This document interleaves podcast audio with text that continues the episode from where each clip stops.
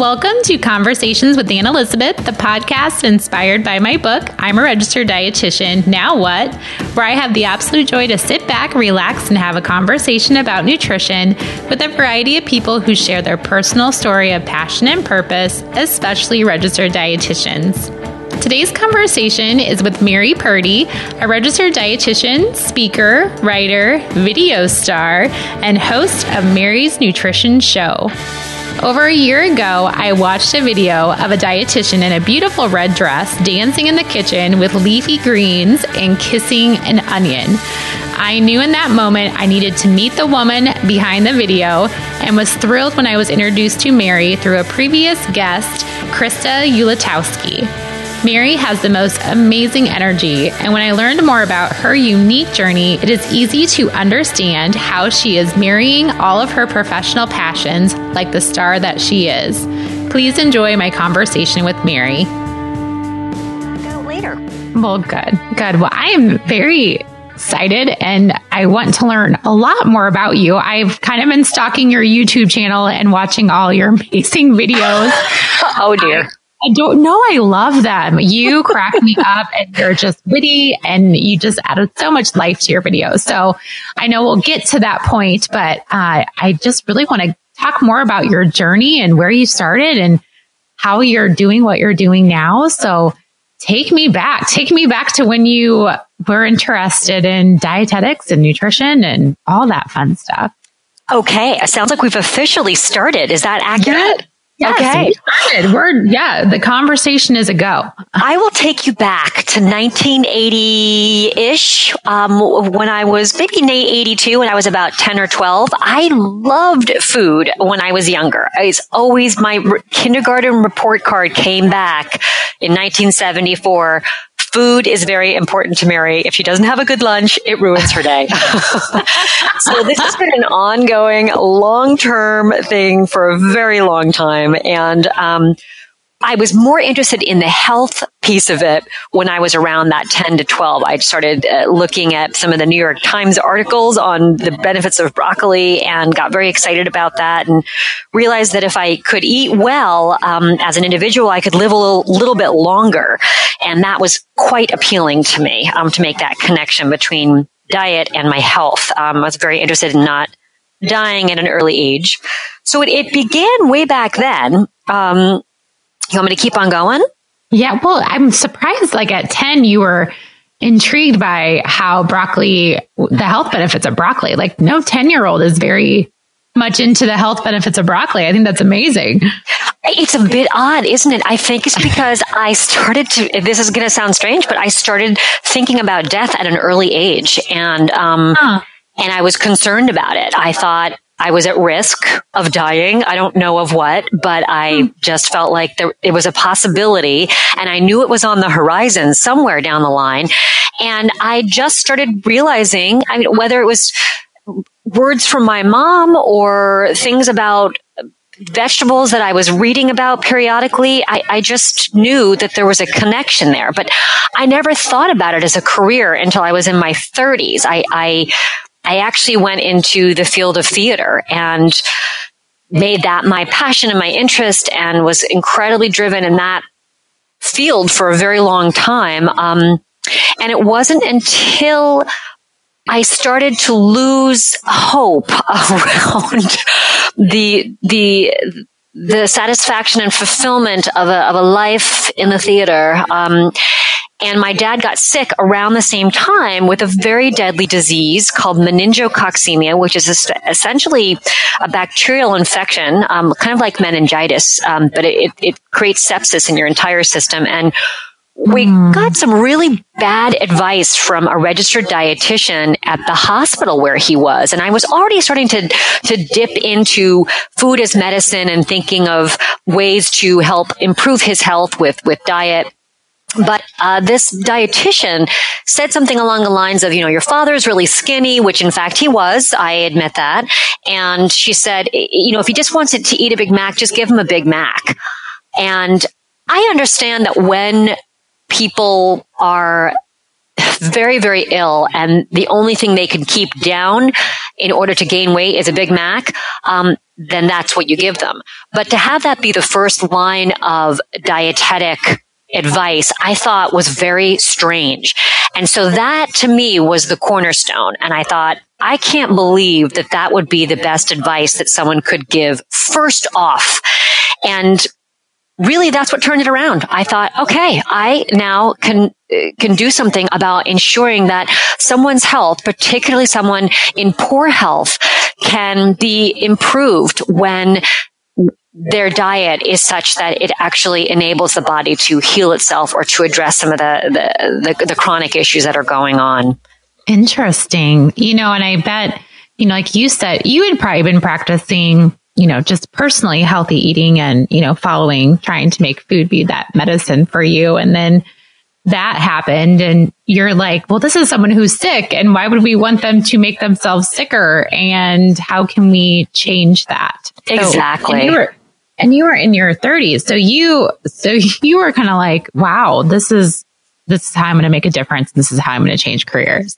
Exactly. And it felt like such a natural transition because I thought, I have always loved food. I have always loved nutrition and the idea of being able to make a living helping other people realize the potential of food to prevent, address, and potentially reverse chronic illness was a total joy to discover. That's that's profound. As you feel like it's a it was a joy to discover that. Why did it make you so why didn't you feel joy when you discovered that in your life?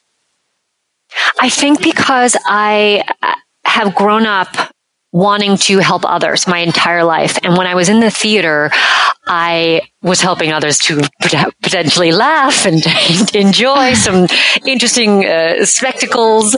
But I really felt a, a deeper sense of uh, the drive to help my fellow human. And this felt like a really applicable way to be able to, to make something to take something that I loved and to be able to turn it into a career choice that would be fulfilling that, that dream of mine to really have an impact on people's lives.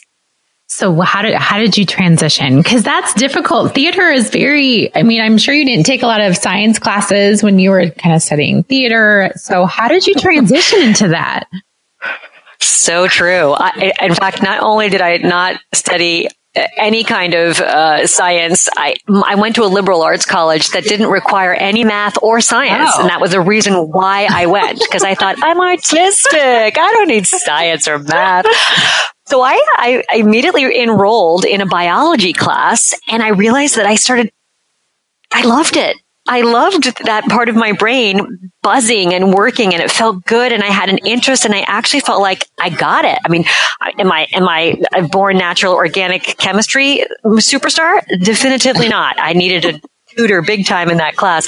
But I just started dipping my toes. I took an online nutrition class that I knew could be utilized um, as a prerequisite for a master's degree, should I want one.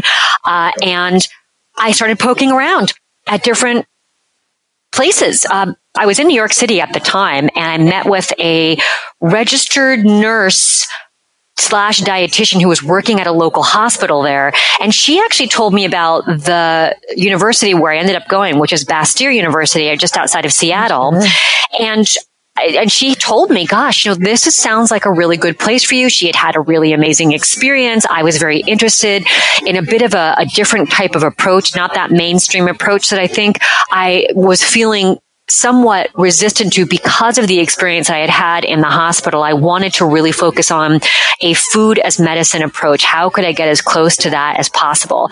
And Bastyr focuses on that a lot. They really pride themselves on trying to think a little bit more outside the box um, and focusing on ways and strategies that we can see nutrition from more of a systems thinking way, not just about health, but also how nutrition affects the environment and mm-hmm. um, looking at food access and all of those those things that really help us to understand how the food system affects us in many many different ways that go way beyond health.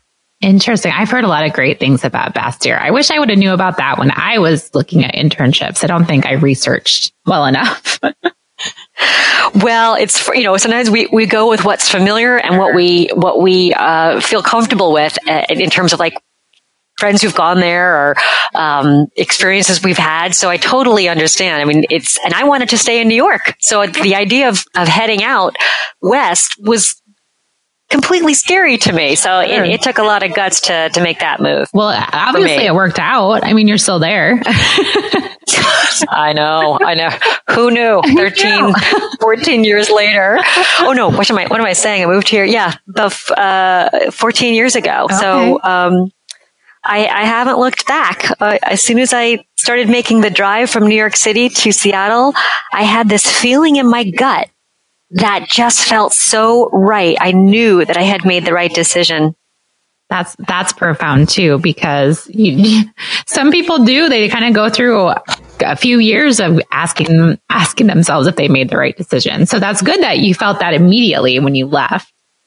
I really did. I did that gut check that you, that we often do. I think women often do it maybe a little bit more frequently, um, simply because I think we're we're hardwired that way to be constantly checking into our intuition. I kept on waiting for the the alarm to go off of turn back. This is crazy. You've got a boyfriend and an apartment and a family. What are you doing leaving?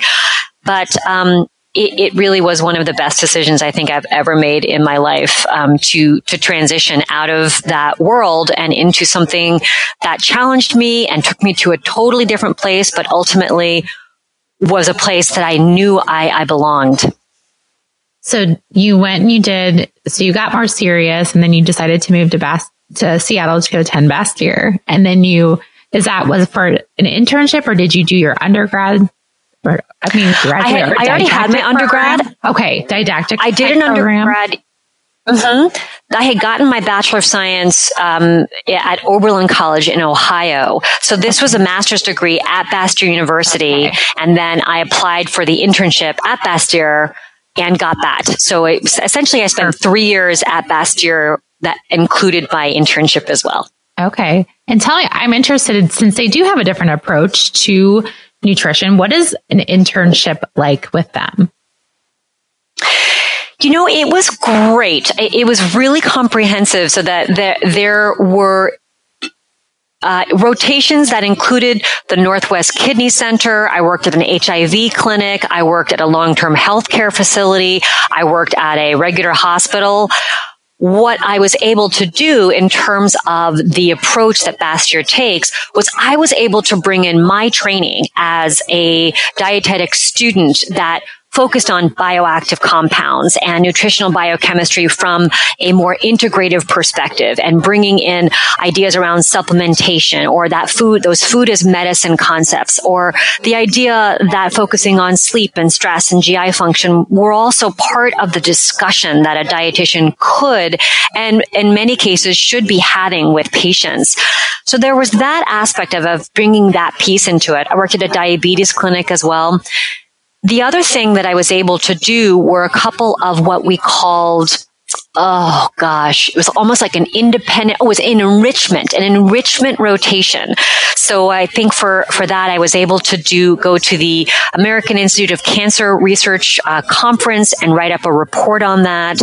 Um, and there were a couple of rotations that were specifically geared towards more of that integrative force at play when, it came to um, to working with certain dietitians who came from that background. So they were perhaps in a more mainstream position, but they were bringing in that integrative perspective and they took us as interns in the Bastyr internship under their wing and were able to show how can you implement some of these concepts and ideas in a more mainstream area or maybe it was an integrative cancer center or an integrative uh, approach to um, to to to diabetes, that, that kind of thing. So there were those kinds of opportunities, but a lot of it was us as interns bringing our knowledge base to the internship itself and, and trying to, to offer additional ideas and insights into how we might approach someone's health.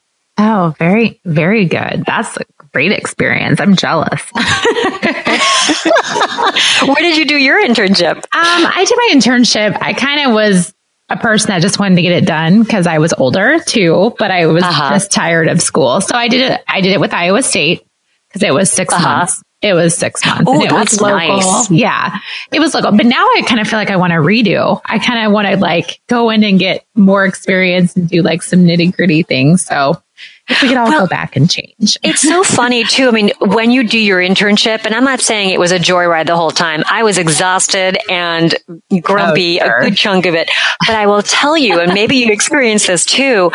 Every rotation I did, with the exception of a few, I was like, "Oh my gosh, maybe I'm going to be a kidney dietitian. This is incredible. A renal dietitian. This is incredible." Like, "Oh my gosh, I should work for WIC. This is amazing." I mean, eh, you you you'd have these two week or one week intense experiences and feel just so connected to the people and the and the the the specific area in which you were working and and then that would be inevitably replaced by passion and joy for the next rotation that I did and, and uh, slowly but surely I, I tried I, I figured out gosh I think I'm interested in a lot I better just go into private practice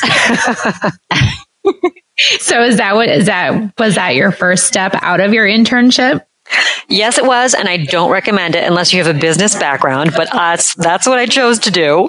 Um, I decided that it would be a great idea idea to just hang my shingle, um, knowing very very little about running a business. Um, but I I learned, um, you know, over the course of eight years how to make that happen. Um, n- not necessarily feeling like I could write a book on it in any way, shape, or form, but um, you know, there were a lot of uh, blood, sweat, and tears that that went into managing a business. But um, I, I don't think I would have succeeded in a lot of other places because I'm a bit of a of a uh, person who loves autonomy and a bit of a maverick, and I I like not working on a Wednesday and being able to run to the store and take a bike ride and um, uh, clean up the house on a Wednesday. You know, I, I just like to have my own schedule. So that really suited me in terms of my personality and also my experience of never really having held down a full-time job as an artist.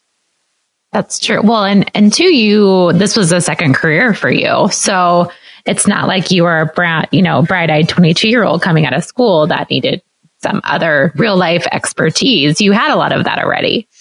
Very true. And I did have a part-time job at a local hospital here called Harborview Medical Center where I was filling in for a dietitian who was on maternity leave. And so I got a lot of great experience working in a few different realms like the international clinic and again, a different an HIV clinic and, um, a, a, a, a clinic for people who were homeless or very, very low income. So that gave me a fantastic experience. And that was very part time um, for two years, but I highly recommend something like that for people before they go into private practice or in conjunction with people in private practice because you're just getting a different perspective and you're seeing patients whom you might not otherwise be exposed to. And I think that really grows your capabilities as a as an RD.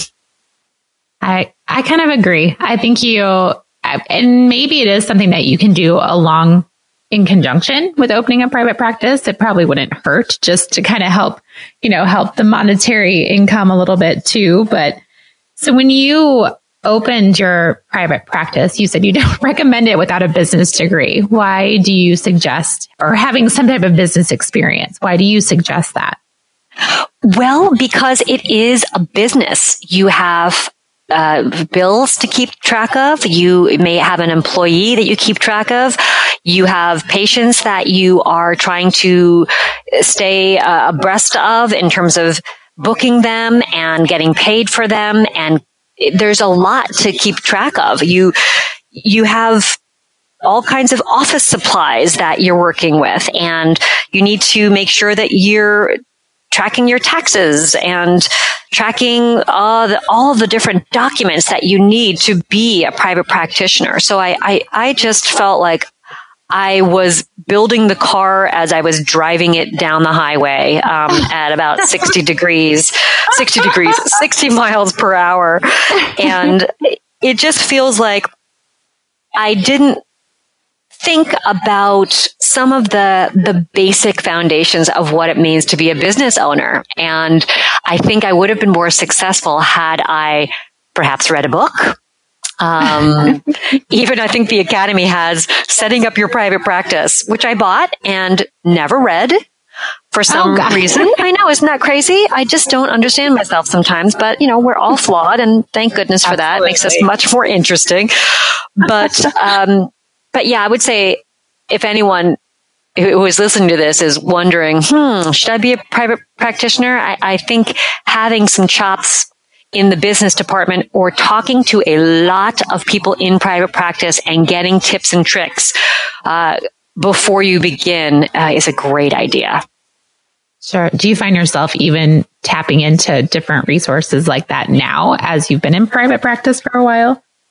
I do, but I'm no longer in private practice. I left it oh, uh, three years ago. It. Yes. Okay. Well, sorry, I jumped ahead then. That's okay because you know what? Um, I still have an entrepreneurial spirit. So the DPG group, Nutrition Entrepreneurs, I find very helpful and very interesting in terms of tips and tidbits and tricks that they are often talking about. Sometimes I, I mourn that I didn't see those posts four years ago or whenever it was eight years ago. And isn't that interesting? It's like you kind of realize things after the fact. You're like, oh, there was a whole plethora of information in front of me and I didn't see it at that point, but you maybe weren't looking in the right places either. Well, it's almost like you don't know what you don't know until you realize that you don't know it. And very often by that time, you've tried a bunch of things and you would never have known that you didn't know it unless you went in that direction. So this is, you know, life in general that I feel like we just get more and more wise as we go along and there is no way for us to know these things except by doing them and realizing that the realizing that we don't actually know how to do them as well as we thought we did. Oh, 100% agree with you on that. do you agree with me? yeah, absolutely. Well, I mean, getting older is harder, but it's hard on the, on the body sometimes. But I tell you, the, the, the wisdom that has come with getting older is one of the things that I, I continually bank on.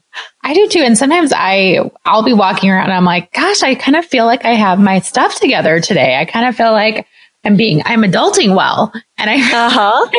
and I feel like that's came with age. what makes you realize that? Like, what's a, what's an example of a time that you felt that way? You know, like when I feel like I have my schedule kind of set and the days planned very well accordingly to keep in, t- you know, keep in time. So like, don't have to worry about running late to this. And I've got my lunch packed and I've got, you know, my house is clean. You know, I don't know. It just kind of feels like, gosh, I just really have gotten this scheduling, adulting, home life, work life balance kind of down. Yeah, it's a good feeling. You you you feel like uh, you feel like an adult, just as you said. Yeah. Oh, like, yeah. This is what the adult people do. Oh, that's right. I'm one of them. Okay. Them. I've transitioned.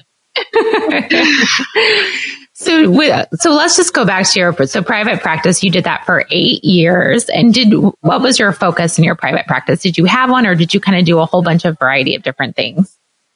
I did a, a true variety. I worked mostly with those really typical chronic health issues, uh, high blood sugars, hypertension, hypercholesterolemia, people who were tired, people who were dealing with autoimmune issues, um, food allergies, a lot of GI issues.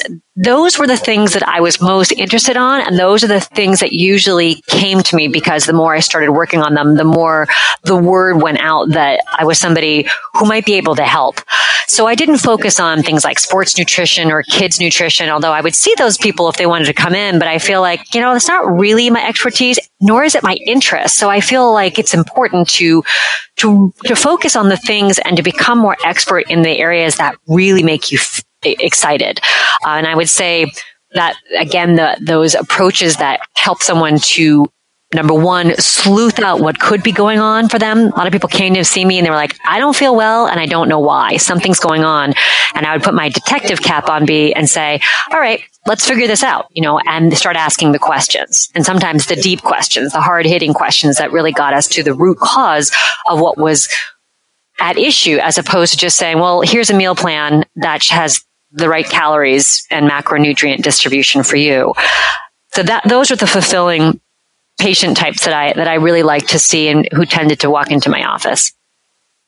That, and did you, did you really like the counseling, the one-on-one counseling a lot?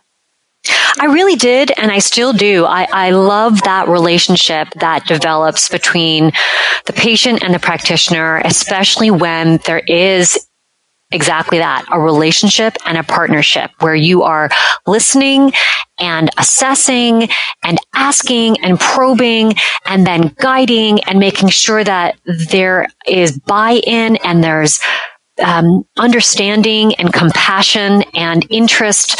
I mean, there's so much to that dynamic. I, I, I love people. Um, and I love to help people and I like to empower people and make them feel like they can believe in themselves. And very often people don't believe in themselves. And it, it's really helpful to have somebody who says, you know, um, I've got an idea about what might be going on for you.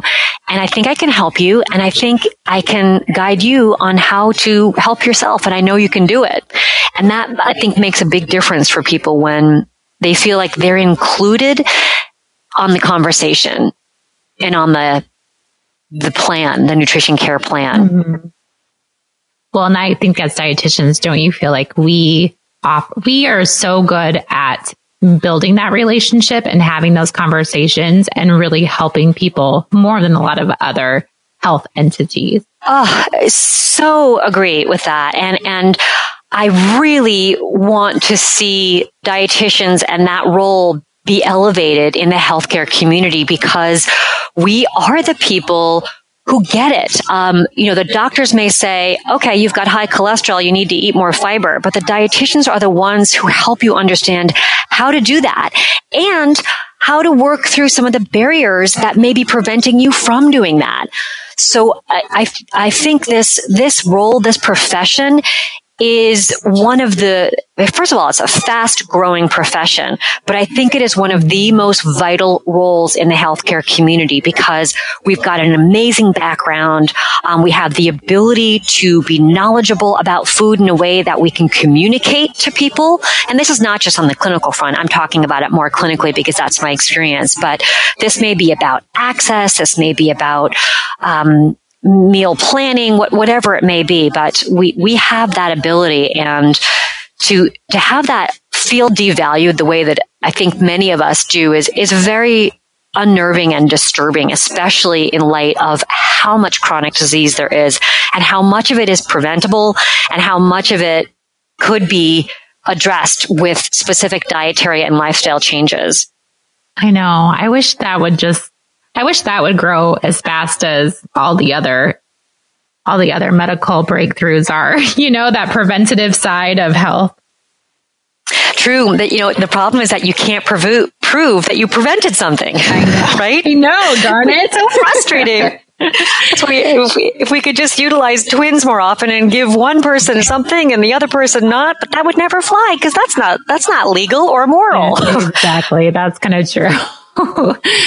as a as a private practice dietitian, I've always wondered, you know, have you ever was taking on a client or maybe breaking up with a client? Have you ever experienced things where, you know, you didn't feel like a client was a good fit for you and vice versa, they weren't a that you weren't a good fit for them?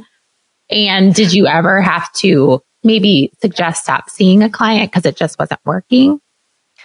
That's a great question. I know that it hasn't been a good fit because the client hasn't come back.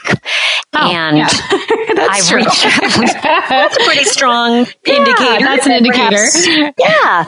And I really tried not to take those things personally because I know for myself as someone who has gone to many, many practitioners because I'm interested in my health. I still would like to stay alive as long as possible. The fear of death has not left. and and I get it. Sometimes there's a great practitioner who's really expert at what he or she does, but I just know that their style isn't right for me. Or I realize, you know, I really need somebody who focuses on A, B, C, or D, and this person doesn't. Even though they are a great, um, you know, I don't know, massage therapist or whatever it is, it's it's not what I need. So I feel like there are so many wonderful practitioners. I am so glad that that person figured out that I wasn't right for them. Have I ever broken up with a patient? I don't think I ever have. Not that I believe that there may not have been one or two people that I should have. Um, people who I found very challenging, but I think I, I think I stuck with it thinking maybe it was something that would help me grow as a person. But mm. as you may know, it's pretty easy to take on very negative or draining energy when you have those one to one interactions. And, you know, in terms of our own self care as practitioners, it might be wise to, to find a way to, sure. to extract yourself from that partnership. Yeah. I just, I always find that interesting because like you said, self care and how draining it can be. And, and when you're you're boss and you're the owner of your company, I mean, sometimes you do have to to focus on what's best for the company, which is you, the CEO of your company. Absolutely. So, okay. So you are not in private practice anymore. So what did you transition as your next, next adventure? I love that you say it's an adventure because it is. I, I found out about a company where this is where I work now called Arivale um, in the downtown area of Seattle, which was a startup. So it was very small. I was the second dietitian hired. We now have a, uh, 60 dietitians and oh, it was wow. a company. Yeah, it's, it's a company that looks at essentially that systems thinking approach. So we're, we're looking at diet, lifestyle, exercise, but we're also looking at tons of blood work. Um, so we look at dozens of different blood analytes to help us to understand where people are in and out of balance um, from a, a, clinical point of view. And we also look at genetics. We look at genetic markers, uh, variations in genetics that no, don't necessarily uh, prove things, but may help provide insights into why some of the blood work is out of range or why they may be struggling with certain issues. So it, it offered me a chance to get more into a field where I could work with others, which I loved. Um, you know, having access to other amazing brains. And as we grew, that became more and more the case. But it's all via the phone. So it's a program that people come into for however long they fi- find necessary to help usually with some issue that they're dealing with, whether it's something they don't even know about or something they've been feeling but haven't identified or whether it's a very specific known issue, diabetes, autoimmune issues. And we work with them on a monthly basis, giving them labs and genetics and we do microbiome testing and salivary cortisol testing as well. So we really have a comprehensive view of what's in balance, what's out of balance and and then, of course, working with them on their goals and what, what they came into the program even asking for.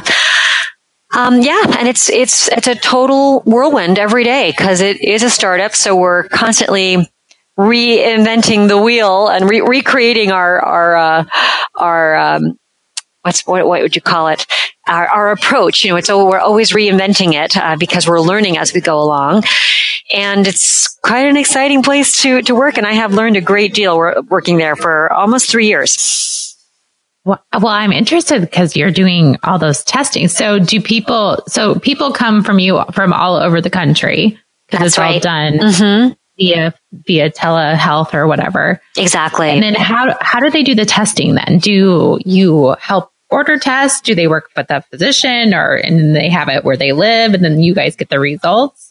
That's the, the latter. So they can go to um, a laboratory that we have a partnership with and get their labs taken there, and um, and that that those results get sent to us, and then we actually put them up on a um, a dashboard, a personal website that each person has, and they can see all their labs that way.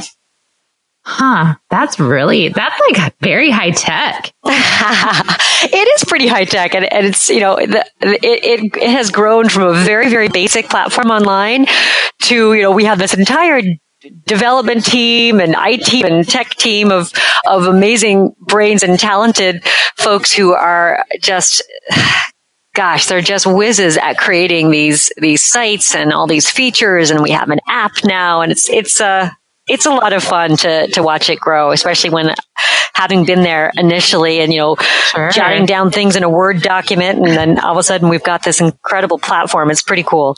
Well, and I think it's interesting that you guys are doing microbiome testing and genetic testing because that's all very much very much up and coming testing that is really tapping into people's health.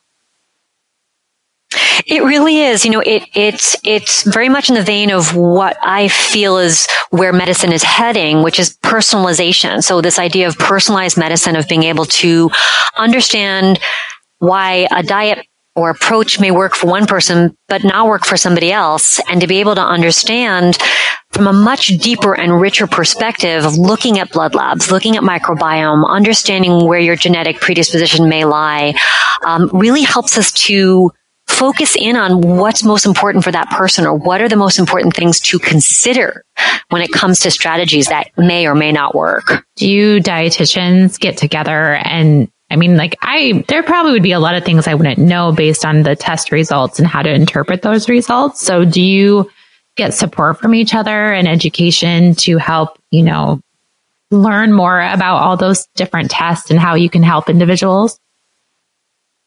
Absolutely. I mean, there was a rigorous training that all of us went through. I was actually one of the clinical trainers uh, for the past three cohorts of dietitians that we had come in. So I was training people on these very analytes, on these genetics that we've been learning about. And then we get ongoing training throughout the entire year. Every single month, every week, there's a new training on something that we're learning or retraining. Perhaps we are, are, are learning new, new things because we're always uh, searching the research and the evidence for the most updated information about these variations and about the microbiome. So we're constantly learning things, which is why sometimes at the end of the week, my brain is super tired because I've had to relearn and rememorize and unmemorize and, um, it's yeah, but but yeah, there's there's very rigorous training that goes on. I mean, no no one gets on a phone call without a very extensive uh, training that happens as part of their onboarding and as to being a, a, a dietitian. We we actually call ourselves coaches uh, while we're there. Sure, Are, is everybody dietitians, or can it be health coaches and and different entities like that? No, everybody needs to be a credentialed either dietitian, certified nutritionist, and um, or registered nurse. Oh, but we only we only have one registered nurse. Oh wow! Well, you paved the way for those dietitians, then, huh? yeah, it's it's it's been an exciting journey there for sure. That's great. Well, I think that's I I would suck all that knowledge into, but I would also be exhausted because it sounds like there's a lot of different things to learn. There are. And, you know, I mean, you probably know too, when, uh, if you're in private practice, people are coming into your office going, Hey, what do you know about goji berries? Oh. Or like, have you heard about intermittent fasting? What should I do? And then we, as practitioners, we often go, Oh, yeah, I did see an article about that. Or like, ooh, that's something that's not familiar. We immediately head over to PubMed or Google Scholar or you know search out an article or something to uh, to make sure that we are up to date on the latest. And you know this field is just so dynamic; it's always changing, but it's never boring. No, it's very true. very true. And also in your free time, you are still, I feel like you still have your theater connection and your entertainment connection. So talk to me about what you do with your YouTube and your videos and, and your own kind of side hustle, I would call it. It is a side hustle. I like that sound. I've always called it a side project, but I think I like side hustle better. Yeah. So I've tried to, to keep my creative spirit alive because it, it, it's, it wouldn't die anyway, I think, but I, I've tried to, to translate the, the sense of humor that I have had uh, throughout my theatrical career and and bring it to the, the, the world of nutrition so that I can relay nutrition information in a way that is digestible, it's absorbable, it's fun, it's light, it's engaging, and it doesn't feel like this heavy, dull topic that's impossible to understand. So I've created um, a podcast and a YouTube channel that takes on various different topics, you know, some controversial, some just very basic, and tried to find a fun way to disseminate accurate and um, important information that I'm hoping you know will do the same thing of prevent disease, help to slow down disease, hope to address disease, uh, hope to just make people better and more informed. Yeah. Well, and I like your approach of how you you educate, but like you said, you also entertain, which I think keeps the listener or the person that is watching your videos they stay interested, which I think that's a great component to both of those. Yeah, that, and that's the exact point. That that is the the hope that we had um, when we started this whole project is we are, we're calling it edutainment. Um, my husband is a videographer and uh, professionally. And so he's able to take on the producer side of, of the show. Perfect. And and that's exactly right. Where the goal is to really make people stay engaged and stay interested by making it fun and funny. Where do you get your ideas for your your podcast and your videos? Mostly it's things that either I feel super comfortable talking about, uh, that I'm passionate about, or those most common questions that I am always hearing or I'm starting to hear. I mean, we, I did have people say, what do you know about intermittent fasting? And I was like, okay, I need to I need to, talk mm-hmm. about this. And I had um, been reading a bit about it myself anyway, and had started doing a bunch of research for um, for other reasons. And so I was able to create a show on that. Um, you know, and then should I eat breakfast? Is soy bad for you? Uh, what about eggs? You know, these things that people are constantly asking, and that I feel like it's really important that they get some perspective on. So do you find most of your people that tune in are kind of like the average Americans that are just curious about those questions? Or do you try, are you, do you try to be a little bit more scientific and more nutritiony or how do you take that approach and when you produce them and make them?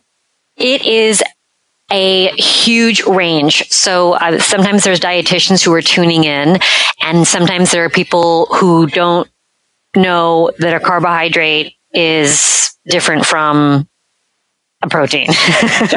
so I try and find that happy medium. I like to talk periodically a little bit about the research, but without going way too deep in it because I feel like people's eyes start to glaze over. Yes. So I offer to have research uh, in the show notes if people are interested. I've often put up some PubMed studies or meta-analyses.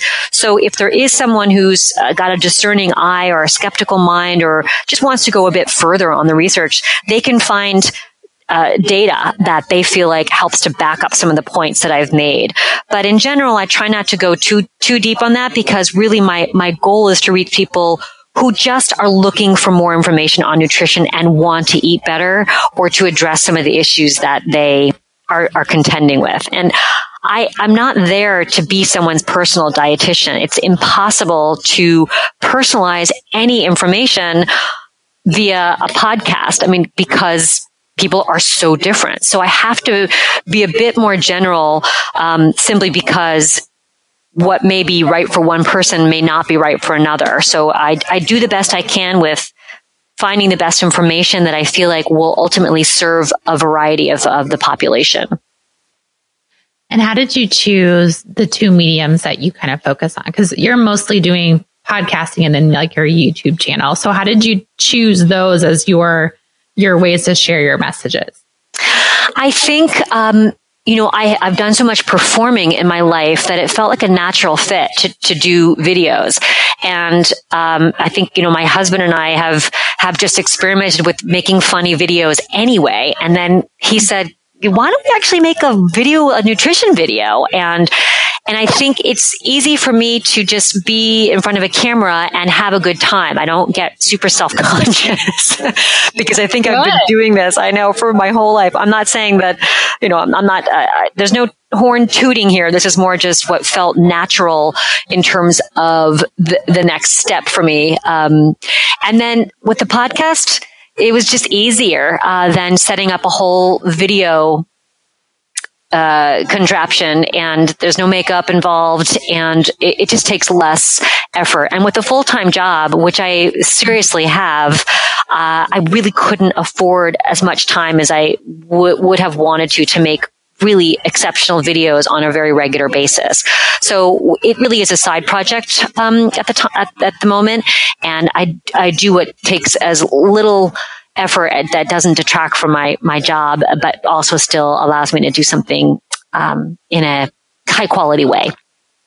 Sure. Well, and that's what I was going to ask. I'm like, when do you find time to do this? Because I know you, I knew you worked full time, so I was curious on when you were squeezing all this in. You know, people always ask that question, and I, I just think we make time for the things that are important to us. Um, and, you know, I, I often ask people like, when do you find time to read? Because I don't read a lot of books. I read a lot of articles. I read a lot of the New Yorker. Um, but the last time I sat down and read a book cover to cover, it has been ages. So I think, you know, people choose to do with their time the stuff that matters to them. I don't have kids, so that really helps um, have extra time in the day. Um, I think that really frees up hours that many people can't imagine having if they have kids. So they wonder, like, well, I'm like, because I'm like, how do you have kids? How do you have time to have kids? just, I'm the same way. I'm like, where do you fit that in? Seriously, like that's that's more than ten hours a week. That's like that's a lot of hours during the week. So I'm always curious about how people do that. But, but that matters to them, right? They want to spend time with their children. They want to go to that baseball game or have that family dinner. So that's how they spend their time. And, um, mm so I think we, we, we choose to spend our time in the, with the things that are meaningful for us. And, and this is meaningful for me. Well, and I, and I think that's a great message because, you know, you do work a full time job, but you still have the passion and the desire to want to do this side project that you have. And I think that's great that you made the, made the, made, made the point to say that, you know, you make time for what you find that brings you joy in your life. And I think that's a really good message. Yeah. What do you do? Do you have something that you make time for that's like non-negotiable? There, it's kind of this, I love the podcasting. Mm. I think mm. that's been probably my fun kind of just get away to talk to dietitians that I don't get to see on a regular basis or meet from across the world. So that's very fun for me. Yeah, well, I, I would love to have you on our show as well. So we will talk about that offline too. Absolutely. Absolutely. So where do you kind of, what do you see future wise for both your career and for your side hustle? You know, what kind of goals and and dreams do you have for moving forward? Goals and dreams. Ah, let's see. I mean, I love public speaking. I, uh, because of my performance background, once again, I, I really like being in front of people and I, I have spoken to, at a number of nutrition conferences and I would love to make that a more regular part of my life. Um, whether it's nutrition specific conferences or it's other medical community conferences. I taught for a few years at Bastyr University as well, um, a few years back, and oh. I really loved that. So, you know, for me, teaching and being in front of crowds and being able to reach larger groups of people is, is really uh, satisfying to me. Um, the other thing that I feel like I've become more interested in and that I hope will be a part of my life in a more substantial way is trying to reach out to more diverse communities, to people who are in greater need and to focus in on how to get greater access to food. How can we uh, get rid of the food deserts? How do we get nutrition education to the people who need it most, who can't actually afford to go see a private practitioner because they don't have the money or the insurance or the wherewithal to even get there? So I, I think that's becoming a bigger, bigger issue as we, we see more and more rifts in our our, our, our, our country. And I hope that I will be able to to be a part of that movement at some point down the, the line when I am able to find a, a way in. That's, I, I think you would be amazing at all of those things. I think you'd be amazing to do presentations. I would love to have you at a presentation. I'd be excited because you're so like contagious and just interesting and you have great delivery. So you definitely, yeah, you definitely keep people engaged, which is so great. and I, you know, the, oh, all the food, like you said, the food system and the food deserts and all that kind of stuff. It's, I never realized how predominant it is in our country. And it kind of, it makes me sad that our country is so wealthy, but still still struggling in so many ways when it comes to food. So it's so sad. I mean, I really try not to get down about it, but when you live in a city and you see people hungry on the streets and you know that 1300 calories are being thrown away every single day by each individual in America, it's just heartbreaking. So, I mean, we have an obligation to our fellow human to do what we can to help and to, you know, to make efforts to ensure that everybody has access to daily breakfast, lunch, and dinner. It's just crazy that people don't have mm-hmm. that.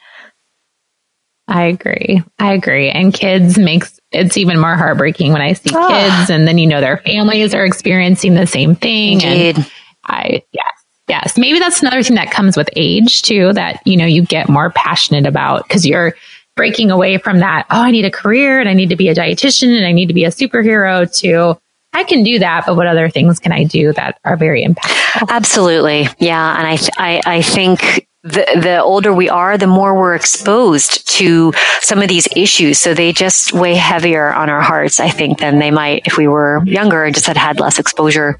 Sure. Sure. Absolutely. See, all good things about becoming better at adulting. yeah, exactly. I always, I like to look on the bright side of getting older because it doesn't come without its, uh, interesting nuances. Sure. Sure. For sure.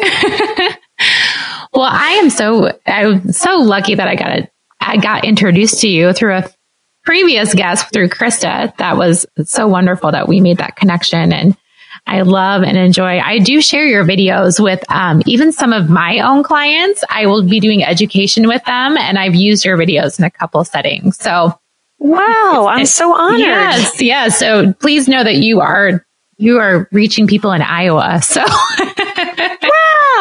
who knew? Yeah, right. And I think, you know, I am um, the chair of dietitians in integrative and functional medicine, and we have a pretty strong student group as well that I think should be listening to your podcast to find out, okay, what are, what are the many ways that I can find and build a career post my dietetic internship? And I know you've got such a variety of people who are doing different things. I've listened to a few of your podcasts, of course, as well, and um, you know, it's just nice to see the the diversity of people who are doing many different things with their degree. Yes. And that was something, I think that's where this podcast kind of came from because I didn't really have that when I was navigating my career in dietetics. So that's kind exactly. of why I think this is such a good platform for both of us to be reaching out to lots of different people and, and giving them that that information. Agreed. Yeah, the mm-hmm. information that they're they're not getting. So mm, Absolutely. We'll just keep rocking it out, girl. all right. Rock it. well, now that you've answered all my hard questions, are you ready for my easy questions? are these the favorite questions? Yes, yes the favorite question. um, what is your favorite food? And here's my question back to you. Yes. Oh, the whole favorite thing, like I, it's so hard for me. So I'm going to say, I'm going to qualify these by saying these are one of my favorite foods. Is Perfect. that okay? Yes, okay. absolutely. Um, one of my favorite foods is the avocado. it's versatile. It's high fiber. It is creamy and it never disappoints. That's very true. Unless it's not, it's too ripe, then maybe it might. Oh, I'm not. so sorry. That is disappointing. Yes. when it's brown and mushy, oh, yeah. and you open it up and there are those little patches of mud in there. Oh, it's just heartbreaking. Yeah, that is, that is heartbreaking. The heartbreaking avocado. I know. It's cruel. That's a great food. I agree with you on that. Uh, do you have a favorite beverage? I would say one of my favorite beverages is, uh, it's going to sound kind of funny, but I, I do love kombucha. Um, I love fermented beverages. I find them very thirst quenching. When I am super thirsty, I need something that's got a, an, an, acidity to it and like a, uh, a, that fermented quality that I can just gulp down and just makes me feel alive. So I, I do love kombuchas, but I don't huh. like sweet kombuchas. I like sour kombuchas that are gingery and, um, you know, very, very tart. Interesting. And that's, that's what a lot of people you hear don't like the tart ones. So I will I think of you when yeah. I see the tart ones. Thank you. Send them my way. Well, I will. Do you have a favorite brand that you like? I like a few. I like uh, GTs, um, and I also like uh, I think it's called Health-Ade and uh, oh, Townshend's. Yeah. Those are some of my favorites, and the, particular there's some ginger ones in there that are just delish. That you like? See, there's always something for everybody. It's amazing. Mm-hmm. Uh, do you have a favorite color? Um, one of my favorite colors, I would say, is a uh, a maroon um, aubergine type of color. I have a purple couch oh. that has been oh. with me for uh, close to 20 years. And every time I see it, even 20 years in, uh, the color just makes me feel calm and happy. That's you moved it all the way from New York, so you definitely love it. oh, I would not be without this thing. I, I'm I, I'm going to be heartbroken when it um, when it finally starts fading and, uh, becoming warped, but it's doing well so far, knock on wood. Good. and do you have a favorite scent or a smell or one of your favorite scents or smells? I really love the smell of geranium. Um, I use an essential oil geranium uh, to put onto my skin as a skincare product. I just mix it with some almond oil and uh, rub it on uh, my skin after a shower, and I just find the the smell extremely soothing and um, and and very lovely. So that's one of my favorite smells. I'll have to smell that. I've never smelled that before. So oh yeah, it's oh. just lovely. Hmm. And mm-hmm. what brings you joy in life? One of the things that brings me joy in life is goodness, is overall kindness and goodness. When I witness kindness in others and when I witness kindness towards me, uh, I feel kindness towards me, and when I can be kind towards others, um, it gives me a sense of joy that goes beyond any kind of um, any, any, really any other kind of like physical thing that gives me joy, it, it um, or material thing that gives me joy. There's a feeling that I get when I am able to witness goodness and kindness, and it, um, it's, I think, what ultimately nourishes me the most. Oh, that's wonderful. What a great Is feeling. That, I hope that doesn't I mean, sound like, cheesy. No, no, it's kind of like true. my feeling of I got my stuff together a day where I'm adulting well. I know it's like a feeling you can't quite describe, but it's there and you're like, oh, that's such a good feeling. Well, in the in the in the wake of so much distrust and um, just angst in the world right now, when you see even just a small act of kindness, it, it, really just rises to the top of all the debris that's happening that feels very soul sucking and debilitating. So I think it, it's, it's just so great to see those, those brief moments, um, whether they're directed towards you or somebody else and to just recognize that there can still be good in the world, even when it feels a little dark at times. And to be aware of them and to be looking for them. Mm, seeking them out or yeah. creating them. Yes, absolutely. Both, all of the above, everything. I also well, like Mary, to dance. That gives me joy too, but that's you? a side note. do you do it often? I, I dance about five times a week. Oh, good. Like, do you yeah. dance in your kitchen or do you like go formally dance somewhere? I take a formal dance class five times a week. Yeah, I love it. Oh my gosh. I and know. All kinds of dance then? Mostly in that I really enjoy hip hop. I'm a total white girl, but I, I enjoy um, hip hop dancing and just kind of like a funk, funk dancing that I, that I mostly do. And, uh, it's, it, it gets me completely out of my head. So I love that. That sounds amazing. That sounds fun. That it sounds like fun. a fun thing to look forward to every every week. Aw. well, Mary, thank you so much for your time today. And I hope to stay connected with you for sure. And I hope you've shared a lot of great, very great insight today. So thank you so much for your time. Well, thank you, Anne Elizabeth. It was such a pleasure talking to you. And I just applaud what you're doing in terms of helping to highlight all the different ways that we can, we can direct our careers and build our, ourselves as, as RDs. So thank you for what you're doing for the profession. I appreciate that very much. You enjoy your beautiful Seattle weather today. Oh, I will. And you oh. enjoy your lovely Iowa weather as well. oh, I will. All okay. right. Take care. Bye. Bye. After Mary told me about her first profession, being in theater, it totally made sense why she is so charismatic in her videos. She has also recently asked if I would be on her podcast as a guest, so I look forward to sharing that episode of Mary's Nutrition Show with you in the future. If you haven't seen more of Mary, please check out her website, marypurdy.co, where you can access her podcast and videos. My website, AnnElizabethRD.com, is where you can read my latest weekly wisdom blog post, where I share some of my current adventures, some food I am chowing down on, and the music playlist I create for my workouts. I might also include a really delicious real deal recipe that sprouted up in my own kitchen, and I always include what I'm loving right now. You will find all my previous podcasts, show notes, and links to things we talked about during all my conversations with these amazing people.